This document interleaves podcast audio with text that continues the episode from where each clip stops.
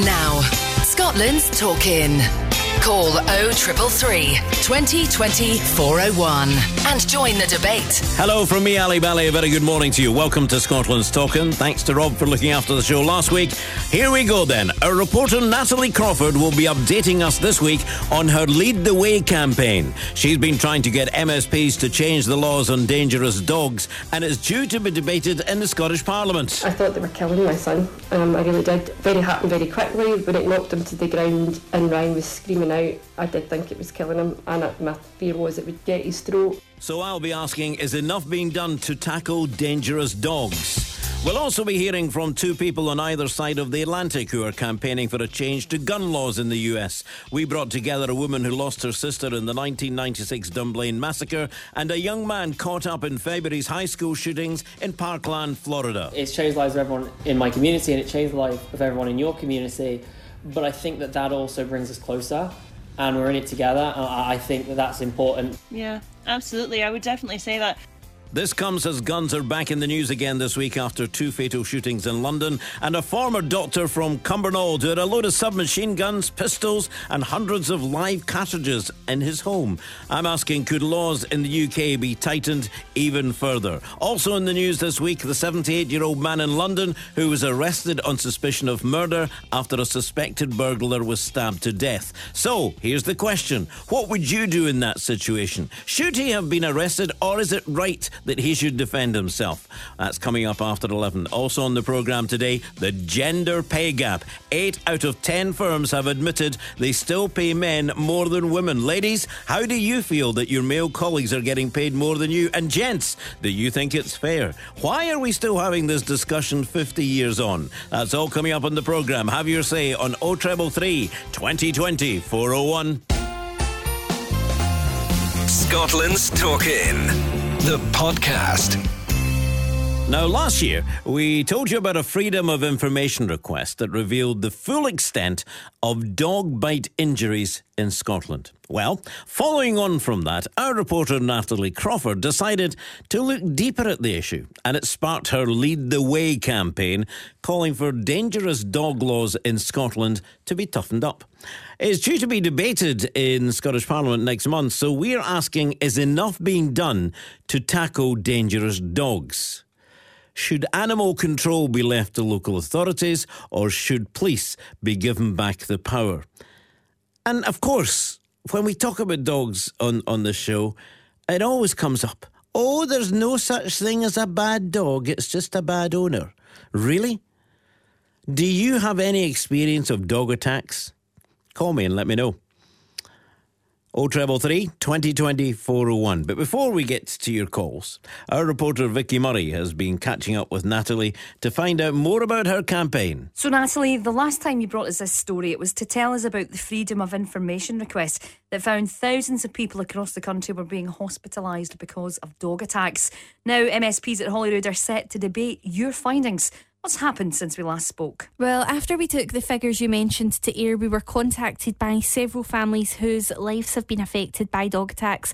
One of those was eight year old Ryan Booth. He was mauled by two animals as he picked acorns with his mum, Claire. So I was walking down Chestnut Avenue in Bishopton and oh, oh, so two dogs right out of nowhere, nowhere and they like they, they actually, both of them jumped right on my chest. And then one of them kept scratching my shoulder with their teeth. And then there was lots of teeth marks. And the other one um, took a big chunk of my ear off. In his life, Ryan will have to undergo around half a dozen surgeries to repair the damage caused by the dogs. But what I learned was that it wasn't just Ryan's physical injuries that needed to heal. I've also had a lot of recurring flashbacks of seeing my son being mauled by two dogs. A lot of stress, anxiety, which I'd never experienced before. I suppose at the time after it, Ryan experienced that as well, which is not a nice thing for a six year old boy who'd never experienced anything like that in his life to have to go through. What was going through your mind when you had to stand there and watch these two dogs attack? I thought they were killing my son. Um, I really did. Very happened very quickly. When it knocked him to the ground and Ryan was screaming out, I did think it was killing him, and my fear was it would get his throat and latch on to that. The story was then picked up by former Social Justice Secretary Alex Neil. He's the MSP who first introduced the Control of Dogs Act to Holyrood in 2011. After hearing our findings, he became concerned the legislation wasn't working and that some councils are not using the powers they have properly. And he's not the only one who's concerned, is he? No, he's not. At this point, we officially launched our Lead the Way campaign to have the Control of Dogs Act reviewed, and Mr. Neil submitted a Holyrood motion on our behalf. The main danger at the moment is lack of enforcement uh, because the police and the councils have not really done as much as I would have hoped in terms of implementing the legislation. I think it's probably primarily a council job rather than a police job, but the police have a role to play because at the end of the day, it is a criminal offence under this legislation to allow a dog to get out of control.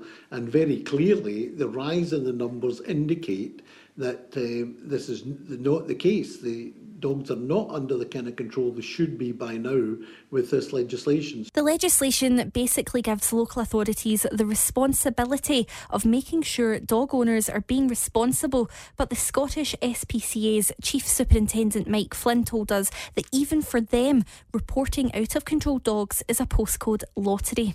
We also heard similar things from the Royal College of Surgeons in Edinburgh and from Julie Peroni from the Royal Mail. What we would like to see is the authorities taking much more notice and much more enforcement of the legislation that exists just now. I mean, last year we had 231 attacks just on postmen and women in Scotland.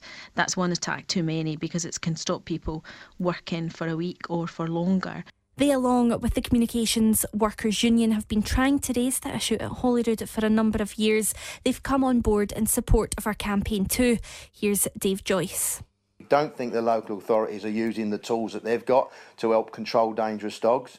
And so, you know, the, the action is needed now, and I'm glad that the uh, the motion has been put forward by Alex Neil to be considered, um, and, I, and I hope that um, we will get a resolution uh, by way of a review of the dangerous dogs um, laws in Scotland. So, where are we at now?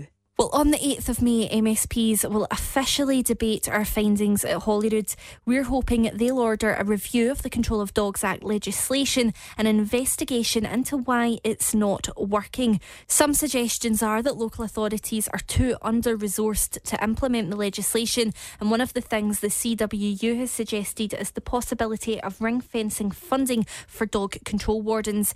We're taking three families to meet MSPs before the debate in the hope of getting them to fully understand the physical and emotional impact these types of attacks can have. Well, be sure to keep us updated on the progress. Thanks, Natalie.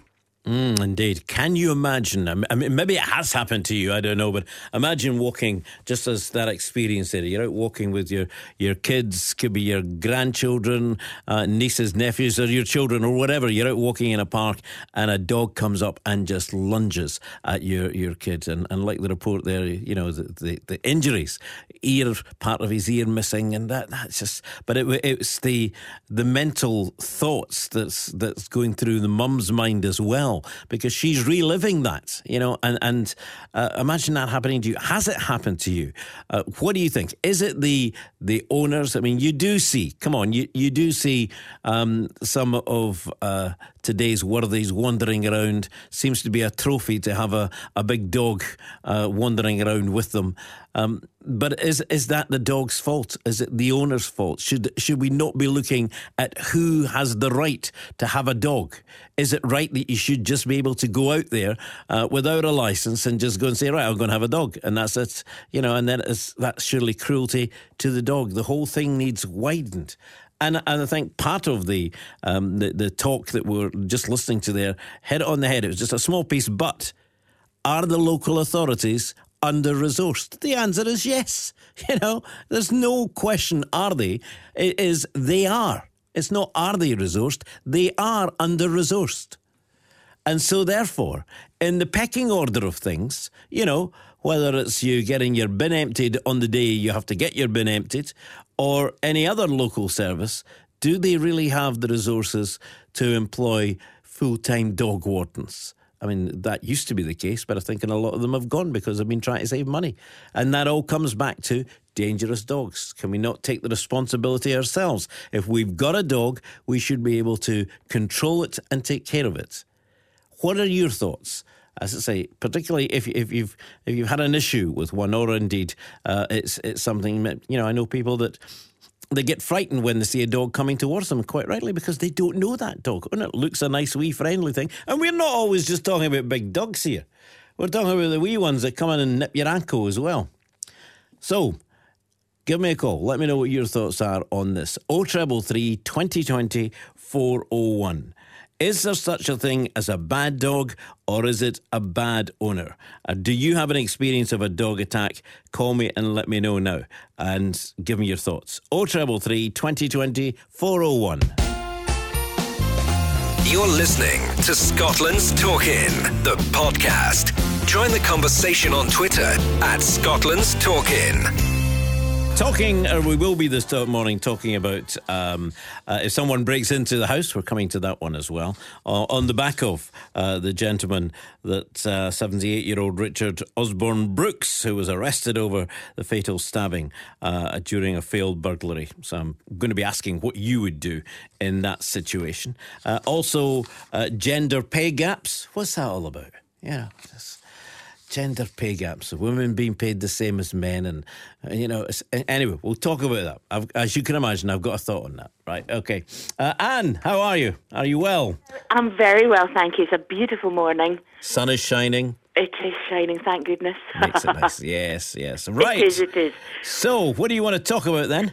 Um, dogs. Dogs, now, I'm, I'm, dogs. Yes, I, I have a small Staffordshire Bull Terrier that um, I got for the Edinburgh Dog and Cat Home about three and a half years ago. Um, first dog for me, big learning experience. Really? Yeah. Yeah. Oh, yeah. We um, we had a, a golden retriever growing up, but uh, parents did all the heavy work. Um, so first dog for me, um, uh, and it's been a steep learning curve. But my biggest thing is the owner, you know your dog, you get to know your dog. She does not like other dogs coming up to her. She adores people. Um, she, I've, I've never, I can't even imagine um, having her child being bitten by a dog. That is so scary. I, ca- I cannot imagine how awful that is. Um, she, she, she would lick somebody. She would lick a person. She does not want a dog to come up to her. She's always on lead. That's that's just the way it is. I keep her on lead. Um, I wish everybody else would have control of their dogs in the fact that it doesn't matter if their dog's friendly. If it races up to a- dog or a child, it can be frightening. Um, it, it could just be wanting to lick them or say hello. But if the owner doesn't have control of that dog for recall, if you cannot recall your dog, it should not be off lead. End of story. Um, you see a lot of people wandering around with dogs. It's okay, it's friendly, it's friendly, it's fine. I know. It's, it's, oh, he's it's- fine. He's fine. it's He- fine, He it's likes just- people. Yeah, Yeah. right. Okay. But a child, uh, children, it's, ne- it's never. It, I'm not. There's no blame here at all. But children and dogs are unpredictable. Um, So are the know- so are the owners. So are the owners. Yeah, yeah, yeah, absolutely. But um, but dogs can act very quickly. They can act so quickly. Um, so you, you just have to have control of your dog. I don't take um, my my dog to parks very often. If I do, I've got a lovely big tabard that says my dog needs space. Um, you know, it's, I'm I'm not subtle. You're, Um, you're painting a lovely picture. she she doesn't. She's not. A, she's she she wouldn't. It's not as if she's going to attack another dog, but she barks and lunges because she doesn't like them coming up to her. right. Um, and that's her just saying, back off, that's it, enough, go away. People don't understand that and they assume she's aggressive. Um, basically, that's just her feelings. She's saying, back off, go away. But I know that uh, if she she saw another dog in the distance, she could run over and lunge at them. So she's on lead all the time. It, it's just you know your dog. You, the owner has to take responsibility. It, it, it is up to the owner. There are some aggressive dogs out there. There are dogs that will attack, um, and and and and you know, and the owner has no control or responsibility for that. It's the owner's fault. Um, the dog will get blamed because they should either be muzzled or on lead, or both. But there's, it- there's, it's, no it's, you're- not you're- to do that. No, it's, it's the owner, isn't it? Come on. It's the yeah, owner. the owner is in charge of it. The owner brings this dog into this, their house, into their world, and uh, we expect the dog to learn all these things, to know what's right and wrong, and whether they're, they're dogs. They, they will learn so much through training. Um, they will learn a lot through training, um, but they, they are dogs. They're not humans. Um, so you, you must always know that and be in control of your dog. And if that means that your dog is on lead all the time, that's fine. You just walk. Two rules You know? when you're out and about. You keep Yes. the dog on a lead and Yep. you clean up after the dog Oh, because the dog poo. can't do it. You no, know? Oh. exactly. Ex- they, they cannot do these things. I, I get that. And I see people wondering about where I live and their dogs are running about, which is lovely. They just walk on. The dog Indeed. does its business. And they kid and- on that's not happening at the back of them. You can watch them and they just walk ahead saying, Yep, I'm yep. not turning round because No. I know what the dog's I know what's doing. happening. Yep, Yes. Yep, yes. Yeah, oh, that's a whole other thing. oh, it's no, it's not. It comes down to irresponsible owners. It does. There was It a wonderful does. sign that I noticed on a wall, and Mm. it said, and it was where someone was obviously quite often letting their dog do the business. And this Oh, sign said, you know, if you're a dog owner, Mm. please take up yoga. Start by bending down and taking your dog dirt with you. yes. Oh, that is yes. fabulous. Absolutely. That is fabulous, yes. And but it's- no, it's been a I- I- pleasure. I, do Get believe off. it You're going. down. I'm going. Bye. Have a great day, Ali. Uh, all the best to you. Thanks. Oh, cheers, Bye. Bye bye. So, there we go.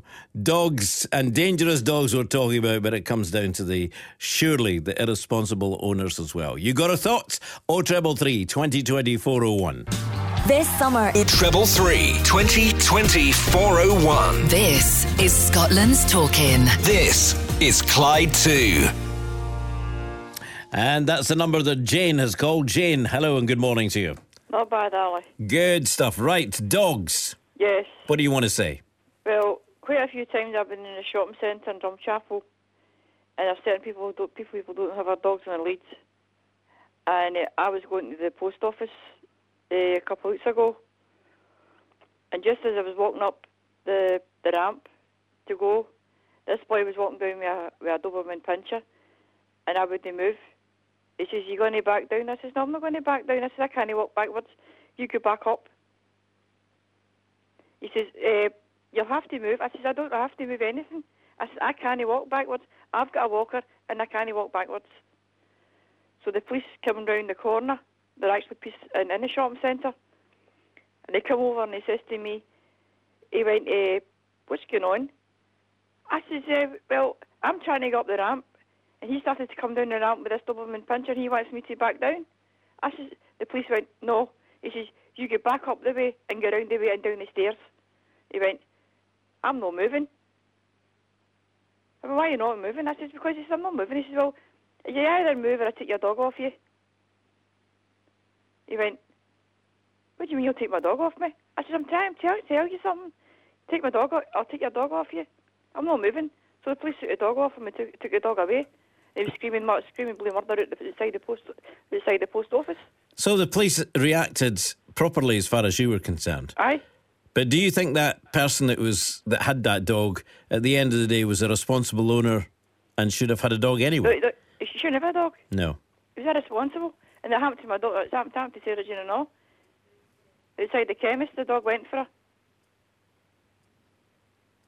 So again, keeping dogs on leads. Keep dogs on leads and then some some dogs muzzled. Yep. Okay, Jen, thanks for coming on with your story. Once again, that number, if you have uh, something you'd like to say, maybe you agree or disagree with Jen, 0333 2020 401. Uh, one in here from Gregor uh, on social media. He says, Many years ago, I was bitten by the same collie twice, putting a ca- case of eggs into my car for Dad's shop in Dunblane. It was dash sore, and I remember it. I'll bet you do, Gregor. Thank you very much indeed. Scotland's Talking, the podcast. Scotland's talking, and next up, we're hearing from two people on either side of the Atlantic who are campaigning for a change to gun laws in the US.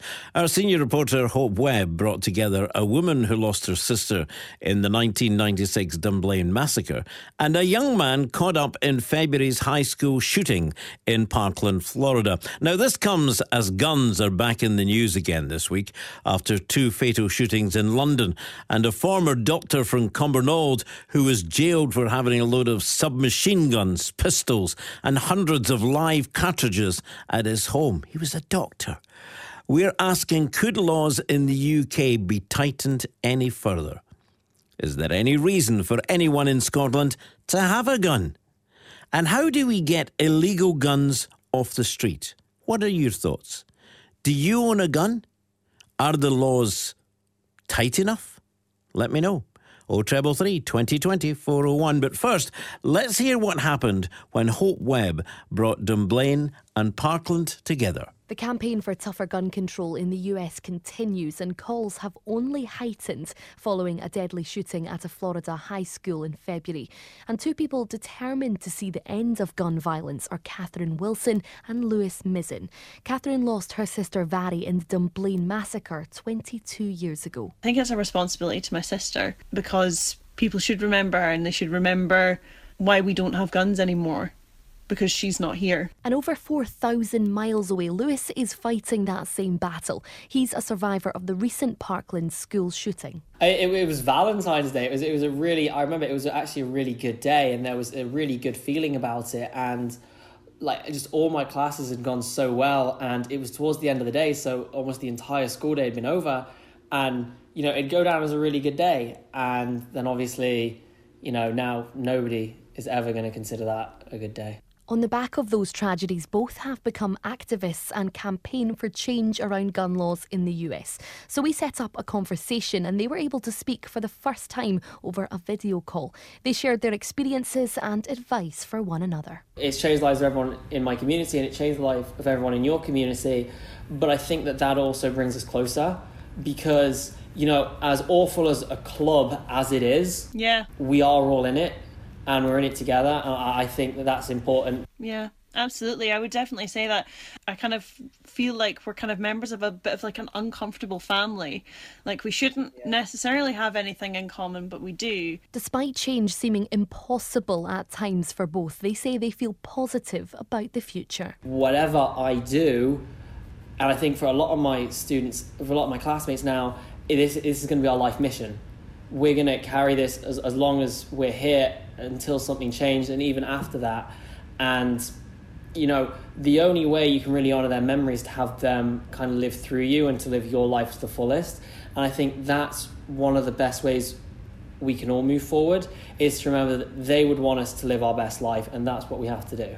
I would also just kind of encourage you to remember why you are doing what you're doing. Yeah. And I do think you do face that battle of it is a different mentality and that is difficult. Just keep doing what you're doing. Honestly, I think one day we're going to open up history textbooks and these names are going to be in there. Even though politics can sometimes get in the way, for both the goal is simple. They want to make sure no one else has to suffer like they have. Hope Webb bringing Dunblane and Parkland together there.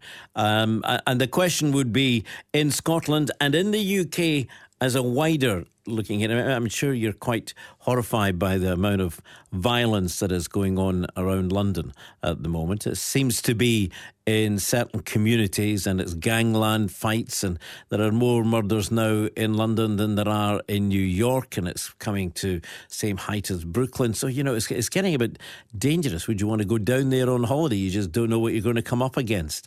Um, but it, you know that's the UK wide and Scotland wide. Do we need guns? As I say, former doctor from Cumbernauld had submachine guns, pistols, and hundreds of live cartridges in his home.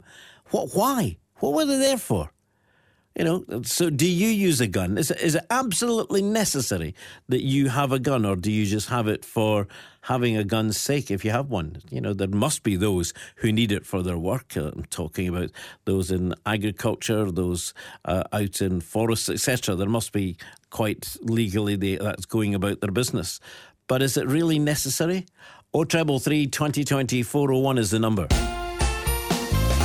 You're listening to Scotland's Talkin', the podcast. Join the conversation on Twitter at Scotland's Talkin'.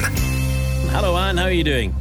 I'm fine, thank you. Good. How are you? I'm good, thanks. I'm good, yes. Good. So, what's your thoughts then? What do we want to talk about?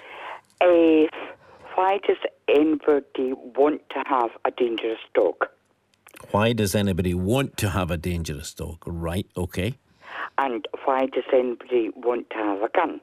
Okay, so you're covering both subjects that we're on so far this morning then. Um, yes, I am. Right, talk about the dogs first then. Right. Um, dogs are trained. They've got to be.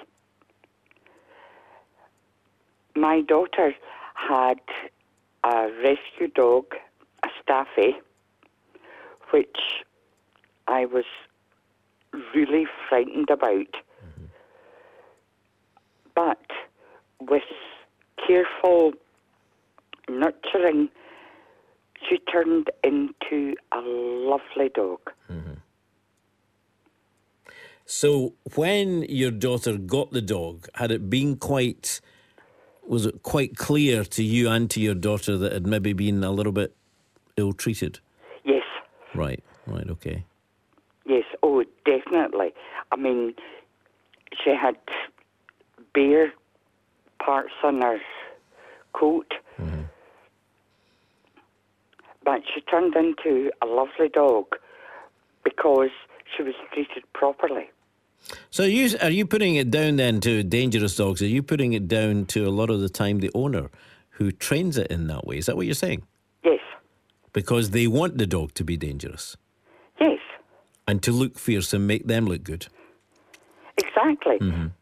I mean, the same way as people have to think they have to have a gun or any other weapon.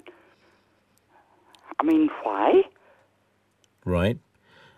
Um, well, in the case of, you know, talking there about that doctor from Cumbernauld who's been jailed for having all those guns and pistols and stuff, I've no idea why he wanted them, but I can understand why a farmer or a gamekeeper might might have a gun. Surely that is, is understandable.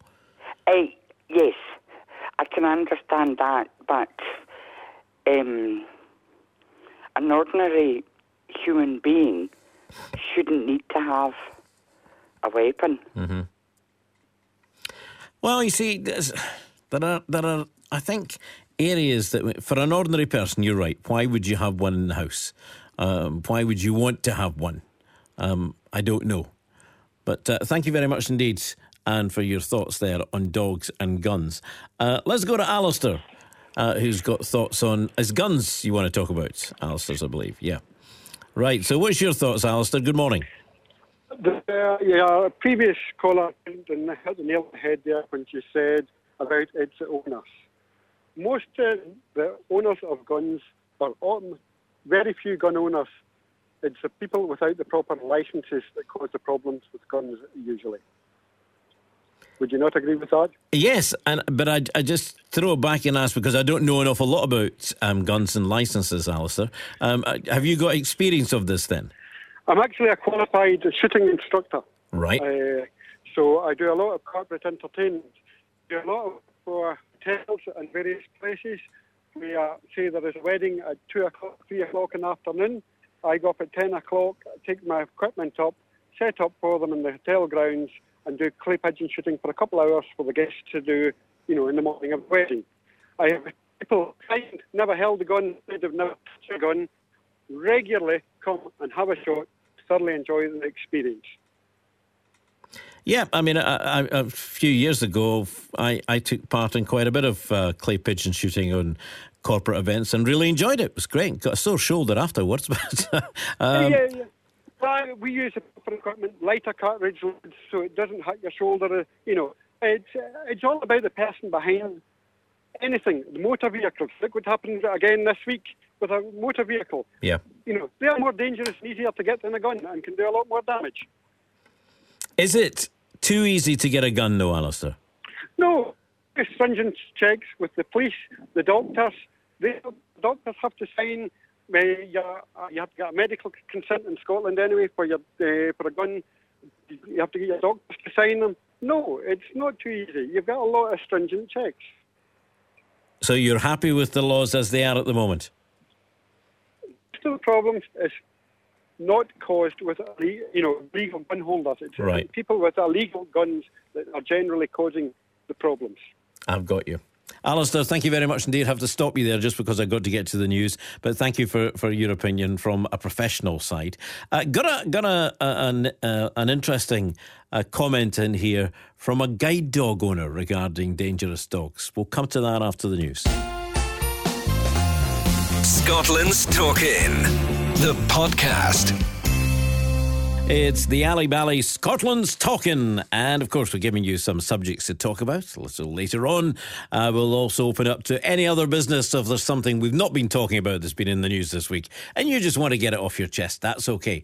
We'll do that fairly shortly as well. So far, just in case you have just joined us, we've been talking about dangerous dogs and new laws that are going to be talked about anyway. And also those gun laws that, um, that we've been bringing together, uh, Florida and Dunblane and asking the question could the laws in UK be tightened any further? And is there any reason for anyone in Scotland to have a gun? Thanks to Alistair, who's our last call before the news there, who was giving us the, the side from a professional side and saying, you know, no, there really isn't a reason for somebody to have a gun unless they're, they're using it in a professional way. And those are not the people that cause the problems. It's the those that get their hands on illegal guns. And I mentioned also that at, uh, a text in from someone who's a guide dog owner. We're talking about dangerous dogs here.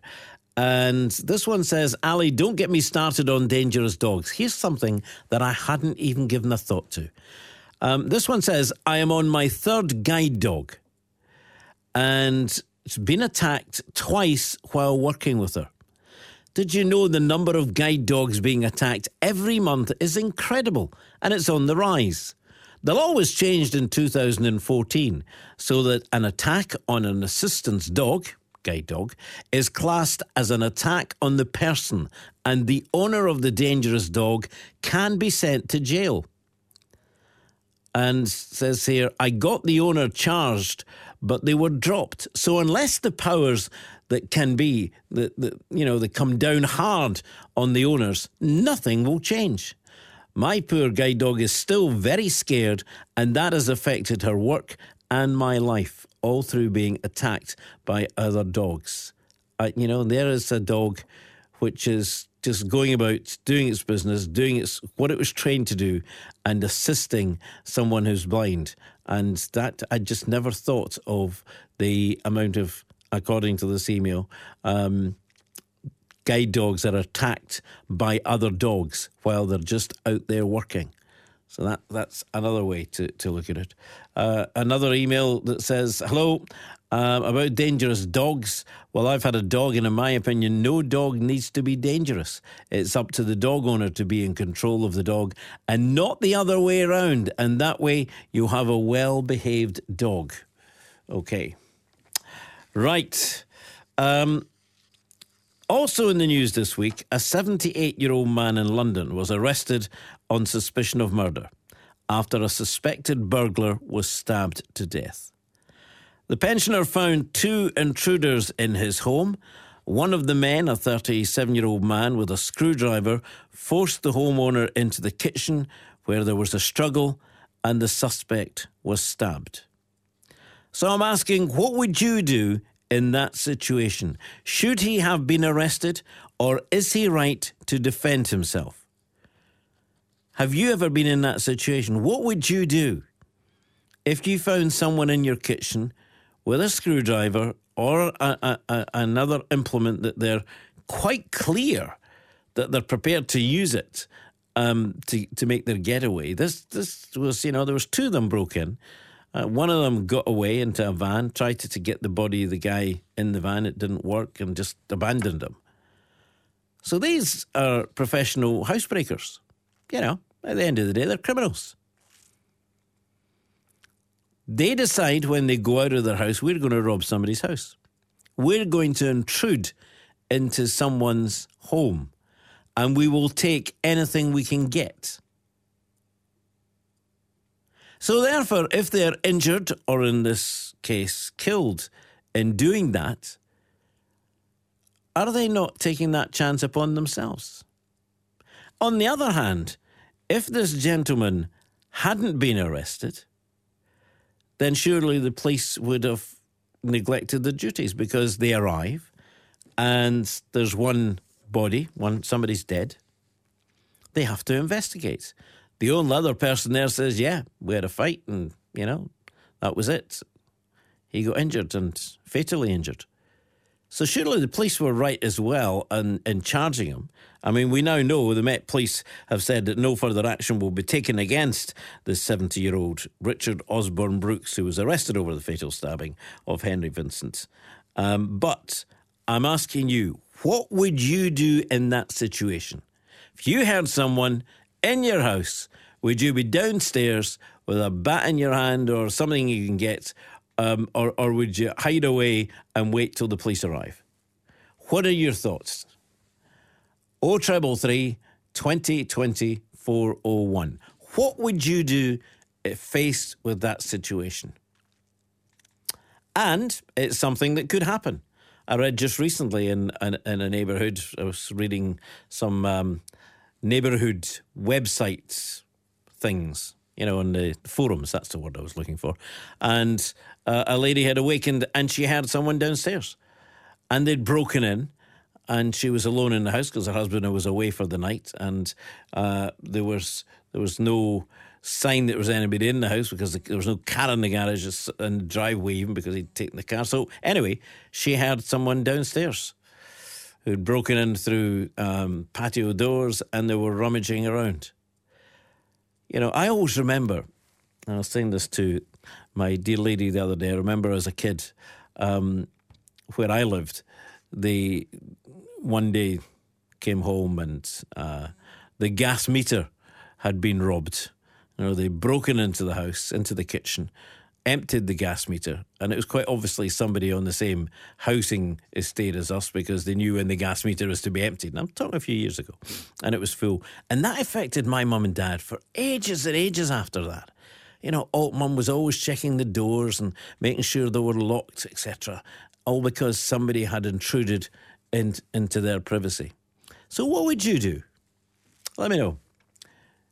John's decided to tell us what he'd do. John, how are you? How are you, Ali? I'm well, my friend. Good, good. I have had my house broken into twice, and the end result was that I had to spend a lot of money getting an alarm system fitted and all the rest of it into my house. Um, my feelings are someone breaks into your house, they're fair game. I now have a baseball bat sits up in my bedroom at the door. And if I heard anyone, my alarm goes off, I hear somebody in my house, I have no hesitation, I lift the baseball bat, and when I get down into the living room, if there's somebody there, I'm using it.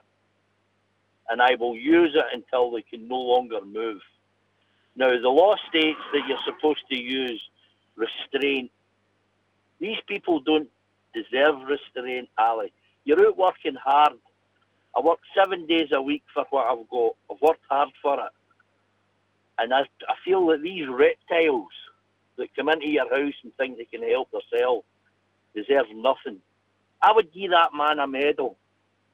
The man that stabbed that guy. I would give him a medal for what he done. A 70 year old, it sounds to me as if two of them have got a SAF mark. We'll go in here and we'll break in, even if he does wake up, he's 70. No, these are reptiles, Ali. Mm-hmm. And you should phone the clinic when you're finished. See when they're lying bleeding in your carpet. Phone the clinic to come and take them away in the rubbish. That's how badly I feel about these people. People who have never had their house broken into, Ali just don't realise how much my wife wanted to move at one point because of it. It, it, it, it's, it's the feeling of intrusion that is unbelievable. Mm-hmm. They've been through your personal stuff. They've been through, and no respect to you, no nothing. They just take what they want and think they, they. It's like a form of bullying, Ali. It's disgusting. No, I really would. I think that the law in this country should be changed. See if somebody is caught in your living room, you have the right to do them in, kill them. And I think that see the lawyers that defend these people, they should be chased out the system shouldn't they have a lawyer? If you're caught in somebody's house, you broke into somebody's house, put them in jail and throw the key away. I think that's quite clear that you're speaking from experience and and the the disgust that you feel when somebody intrudes onto your property. That that stays with you, obviously, John. Uh, yeah, it, it doesn't leave you, Ali, and it, it changes your whole trust in people. It changes everything. I mean, we we live in a good area. Um, I really think it's a good area, but to, to have this happen to you, Ali, I mean, people don't realise until it happens just how badly it affects you. And I mean, I would have no hesitation whatsoever in using a baseball bat and, and battering these people until the, the guy's got a screwdriver in his hand, Ali, and he's mm-hmm. standing in your living room. What are you supposed to do? Shake his hand and say, help yourself. I'll just go back up the stair. No, they shouldn't be. See if someone's caught housebreaking, Ali, I think it's one of the most disgusting, horrible crimes there is. And I know from people I have spoke to who have spent time in prison, they're no liked in prison either. I mean, these are housebreakers are hated. I mean, it's just you're out trying to, you're working class, you're out trying to earn a few bob and get a decent house together, Ali, and these reptiles think they've got the right to come in and help themselves. No, it's not on, and the law should be changed. John, thank you very much indeed, uh, giving us personal experience there. Uh, let's go to Philip. Hi, Philip. Good morning to you. How do you, Ali? I'm fine, thank you. Right, well, your previous callers more or less said it all. I mean, I've got no time for these people either. I mean, they're just the scum of the earth as far as I'm concerned. Yeah, I, I, I, as I say, I can think I know how John feels, but it's only from going back those years when my, my mum and dad's house was um, was broken into, and and also I remember there was someone uh, uh, I was at school with, and and they lived not too far away in the same street, basically, um, and um, her father. That was his, you know. You know, when your kids at school, and that's what your dad do. Her dad was a housebreaker, and he was never out of jail. You know, but you knew when he was out that um, some house was going to get done because that's what he did, and he thought it was okay. hmm Yeah, when I when I lived in uh, Finchley as a boy, we lived next door to uh, an Irish family.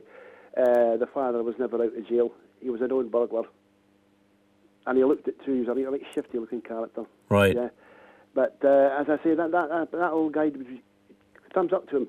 I mean, he did done what he did did what any householder would have done. He's got the right to defend his property. Yep. These two guys were, the were, they shouldn't have been there. They were trespassers. They were intruders. They went out to do his house. Let's face it. Yeah, they were there. They were caught red-handed in, in the middle of a criminal act, uh, and it's just unfortunate. I mean, that guy that got killed, uh, I found out on the news, he's got a criminal past. He's he's known to the police. Right. But you can understand the police. There was a, bit of a, uh, uh, um, you know, it was it was getting to. I only came back in from holiday when I sort of started reading about this, and and you know, there was the usual columns in the papers and things that he should ne- never have been arrested. But I can understand why the police did arrest him because they would have to arrest someone to until they found out the facts. Yeah, quite right. Yeah, the, the police are always telling the, the public, you know, if you get involved in a situation like that, and somebody you discover somebody on your premises, don't get involved in a confrontation with them. But it's easier said than done. Yeah, absolutely. And even at seventy-eight, as the man was, he went in there. Yeah, good, very brave man. Indeed. Okay, Philip. Thank, Thank you you, very Ali. much. Thank you. Thank, you. Bye bye now. You're listening to Scotland's Talkin', the podcast. Join the conversation on Twitter at Scotland's Talkin'. Hi, it's David here from Edinburgh. Hello, David, uh, on the, the text. Here's a scenario for you, Ali. What happens if someone breaks into your house and your dangerous dog, which is usually muzzled, but it's in its own home, so it's not this time, and the dog then does its duty protecting his home and owners? The dog rips the alleged burglar into small pieces. Am I in trouble? Says David. No, but I think your dog might be. Um, yeah, I see where you're coming from here. Again, the dog is in charge of the house. That's what it's there to do. Is it's looking after the house, or it's in just indeed a pet and gets upset when it sees somebody coming into the house. David right. What would they do there?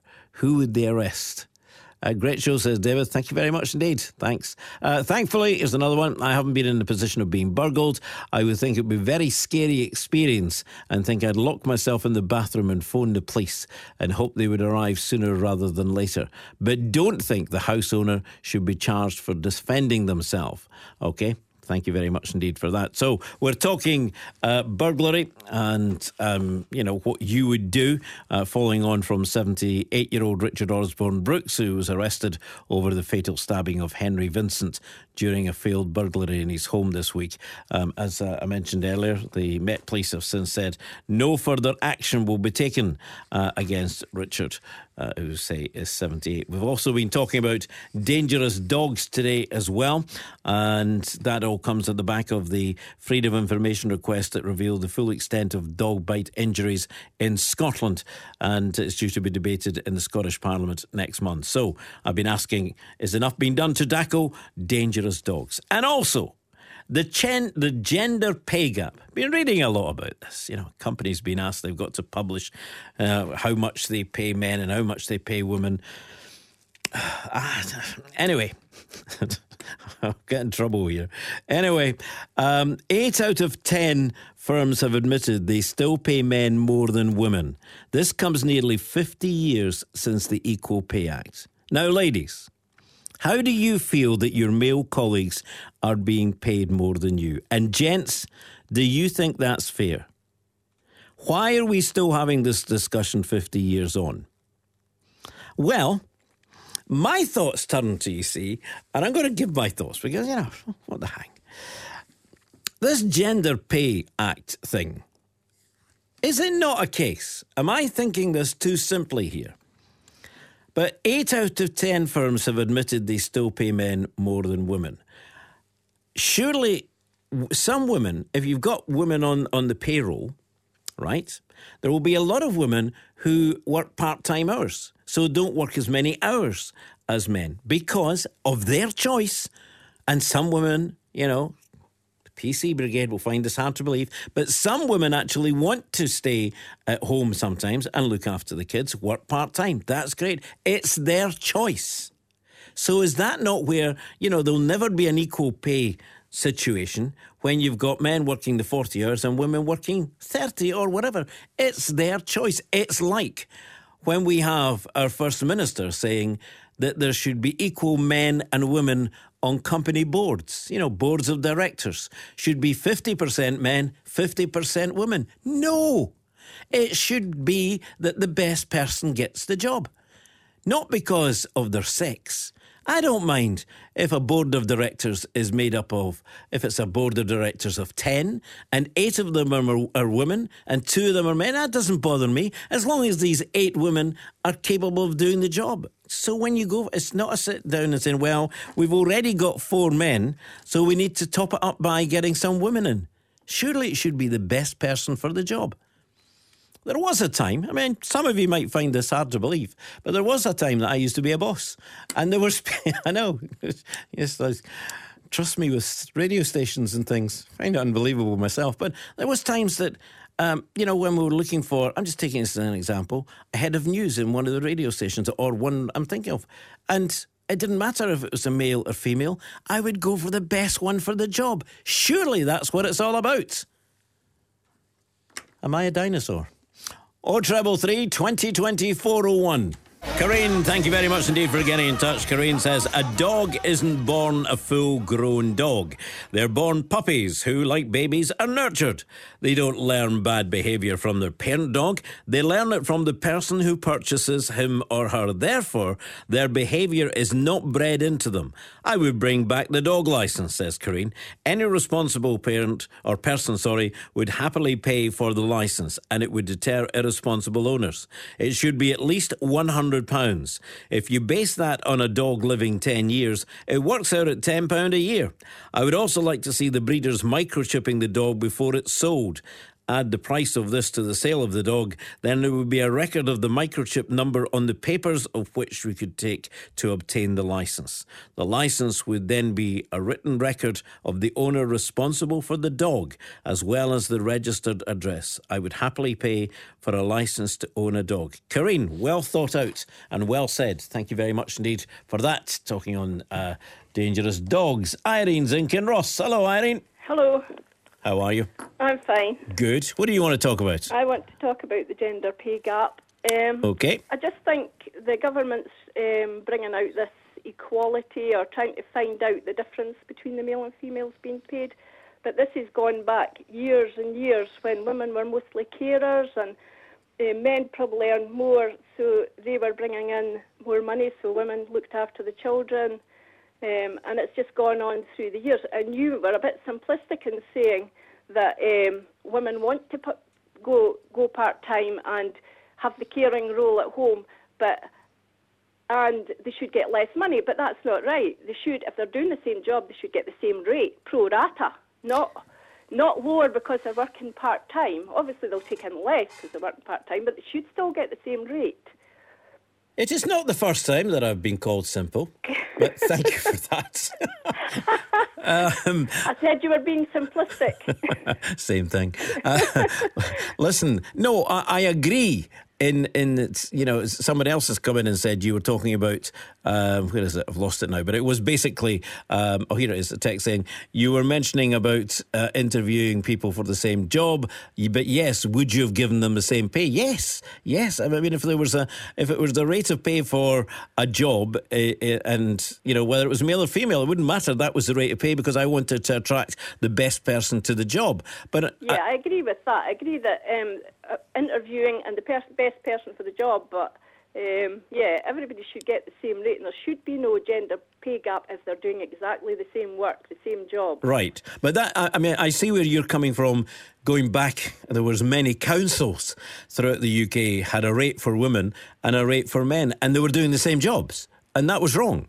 Yes. And the councils weren't alone. There was other factories, etc. You know, a, ma- a man working on, um, let's say, a machine would be being paid more per hour than the woman doing the same job on the other machine. I agree with that. I agree with that. Know, you know. see, going back in time, even with national insurance contributions, women paid, uh, men paid seven fifty Mhm. for their national insurance contribution. Women paid nine fifty because they were going to be retiring at sixty. Now the government's wanting equality with men and women, but not with the gender pay gap, obviously. But they have put our pensions age up to 66 to bring it equal with men. Um, they're wanting equality and they can zap that through really quickly, but the gender pay gap with women, that's going to take decades to sort out. And there's lots of women have lost out on that, isn't there? Yes, and and I'm surprised you haven't done a, a, a program on that. There's lots of women out there who don't know they can they're not going to be able to retire at 60, and they're going to have to work till 66, and they're still going to be paying their national insurance. They're still going to be, and a lot of them will be giving up their jobs at 60, and then they're going to have to hunt for another job at 60, 61. They've got no hope because there's no equalisation there. There's ageism as well. Oh, tell me about it. yeah, don't have to tell me about that. So all the women that's listening, check your pay, check your pension, check when you're getting it, and go online and go back to 60. Hashtag back to 60. Get on the forum and fight this. And that's my rant. Irene, go and sit in a darkened corner for a wee while. I'll calm down now. Yes, thank you very much indeed for your call. Yeah, thank you. Bye bye. Bye bye. Okay, so that's uh, Irene's thoughts. Coming up next on Scotland's Talking. Any other business? Oh, treble three, 2020 401. If there's something you want to get off your chest, just like Irene, that we haven't spoken about this morning, any other business, open now. Give us a call. Oh, treble three, 2020 401. And now on Scotland's Talking. Time for any other business. Clyde 2. All right, then, any other business. Here's one that comes in. It says, uh, regarding the sugar tax, surely shops should be sticking to the old stock price till it runs out, as this cannot yet have had the new tax levy. George, a good point, but how many of them will be doing it? Where there's a chance to increase the profits, then they'll do that. Thank you for that. Uh, regarding burglars, if they're in your home, you should be able to use any method available to remove them. Basically, take what you can and get, and then that sends out the correct message to anyone thinking of it that it will not be tolerated this way, and maybe in time society will improve and get the message of how wrong it is to invade people of their space. It's not just the possessions, it can can traumatise victims for life. Dave McCauley. Thank you very much indeed for that, Dave. There's another one that comes in that says the, the same thing. Um, my house was burgled in 1989. I was a prisoner in my house for a year after that. I had a breakdown. I'm all for using extreme force. And if I found someone in my house now, it's either my life or theirs. Well done to Richard for wiping out the. That's not very nice, Miss L. But Miss L, thank you very much indeed for that. Right, uh, let's go to Catherine. Hi, Catherine. How are you doing? Morning, Ali. Morning. Your thoughts, please. Well, I was calling in about the burglary issue as well, really. Um, it was about 20 years ago, and um, there was somebody, my mum heard a noise in the house, and she didn't think to say to anybody, she just went to investigate. This was 3 o'clock in the afternoon, and there was a pair of legs sticking out from the end of her bed. And um, the, the dog was out in the back garden. She hadn't even brought him in to, to, to, to get him. So the guy pushed her out the way and she shouted. But by the time my dad got there, the burglar was just leaving the front door, and I was in the front garden with a pair of secateurs. So rather than drop them, I took a, we, we, me and my dad both went after him, and um, eventually we got to the top of the road and we couldn't see him. And the, a guy called us into his garden and he said he was he was saying, "Oh, I think he went that way," but he was actually at a bush at our feet. Oh, wow. And um, so when he heard us chatting, because my dad was saying, you'll need to get rid of those secateurs because he says if the police come and they catch you holding these, it'll be you that gets into trouble. You know, not not, not the person. Yep, but yep. but um, so eventually um, he, he took off and he was going over a few gardens and we were trying to follow. And then he actually went back into our own garden, which backed onto the road behind. And um, so my dad was then worried because my mum was then left in the house on her own. Um, so, uh, cut a long story short, there was a kind of Keystone cop chase with children and police and everything. And eventually they couldn't find him. And then somebody heard a noise and he'd been hiding in the wheelie bin next door. And he had got out to go and hide in a hut that, that, that was there. Um, and uh, you know, he, he ended up, he got six months and he thanked the judge very much because it meant he could go on his methadone program when he went into prison. Right. They'd brought him from remand. Um, I see. And, and, but I think if, if, I mean, if, if people are in the house and he knew there was people in her house when he entered it, we don't, we still I don't know. know why he entered I know. it. That's he obviously was aware that you were Uh-huh, there, uh-huh. but thought maybe you were outside and you know he was going to get in in a quick steal and get something, and away he went. But I mean, when we were chasing him, he also he had something in his hand. Um, you know, so we don't know to this day if that was something he took from the house or whether that was a knife that he had in his hand and Right. what was he going to do with it. Mm-hmm. So I mean, I think sentences need to be tougher for one to, to, to stop people breaking in. Um, and and, we, and it was only pure luck that we eventually he eventually got caught. And in most cases, most burglars aren't caught. That's right. Yeah, yeah, they get away with it. Uh, so tougher sentences as far as you're concerned. I, oh, I think so. To, just to try and because as I say, he knew, he knew that we were there. But Yes. then, as I say, as I say, my dad was really concerned that when the police turned up, I would be the one Mm. that get into trouble. But Mhm. I didn't want to then drop the secateurs that I had in my hand and leave them in the garden. Yeah. You know, so I would still been using them.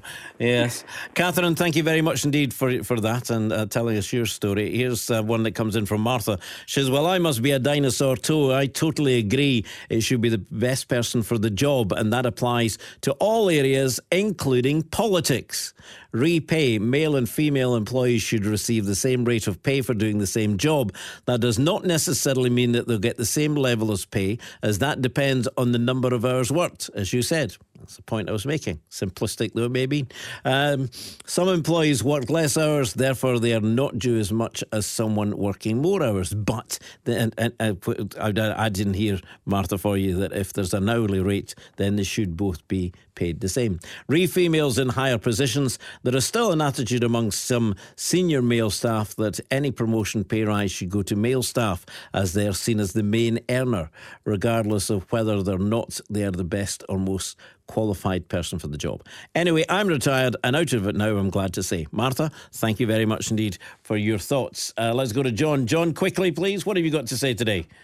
Morning, Ali. The pay gender. I think they should get equality or more. Do you know why? Because I'm a married man, right? And my wife spends an enormous amount of money on different things that we don't spend on. So I'm going to subsidise her because she gets a small pension. She never worked. So I think women should get more money because what they do, they put money into the economy. That way, they build the economy and they, they make the, the markets grow. The shops growing. You know, there's more shops. You know. So what you're saying? Wait a minute. What what you're saying is that women like your wife don't have any uh, restraint on themselves. They just spend what well, they get. oh, like, they yes, like spend too much money. They spend too much money. No, no, Ali, no, no, no, no. Every man knows this. is That women go in shops. That's why the shops are for women. And I'm, I, I've got to subsidise her because she, she has a smaller pension than I do.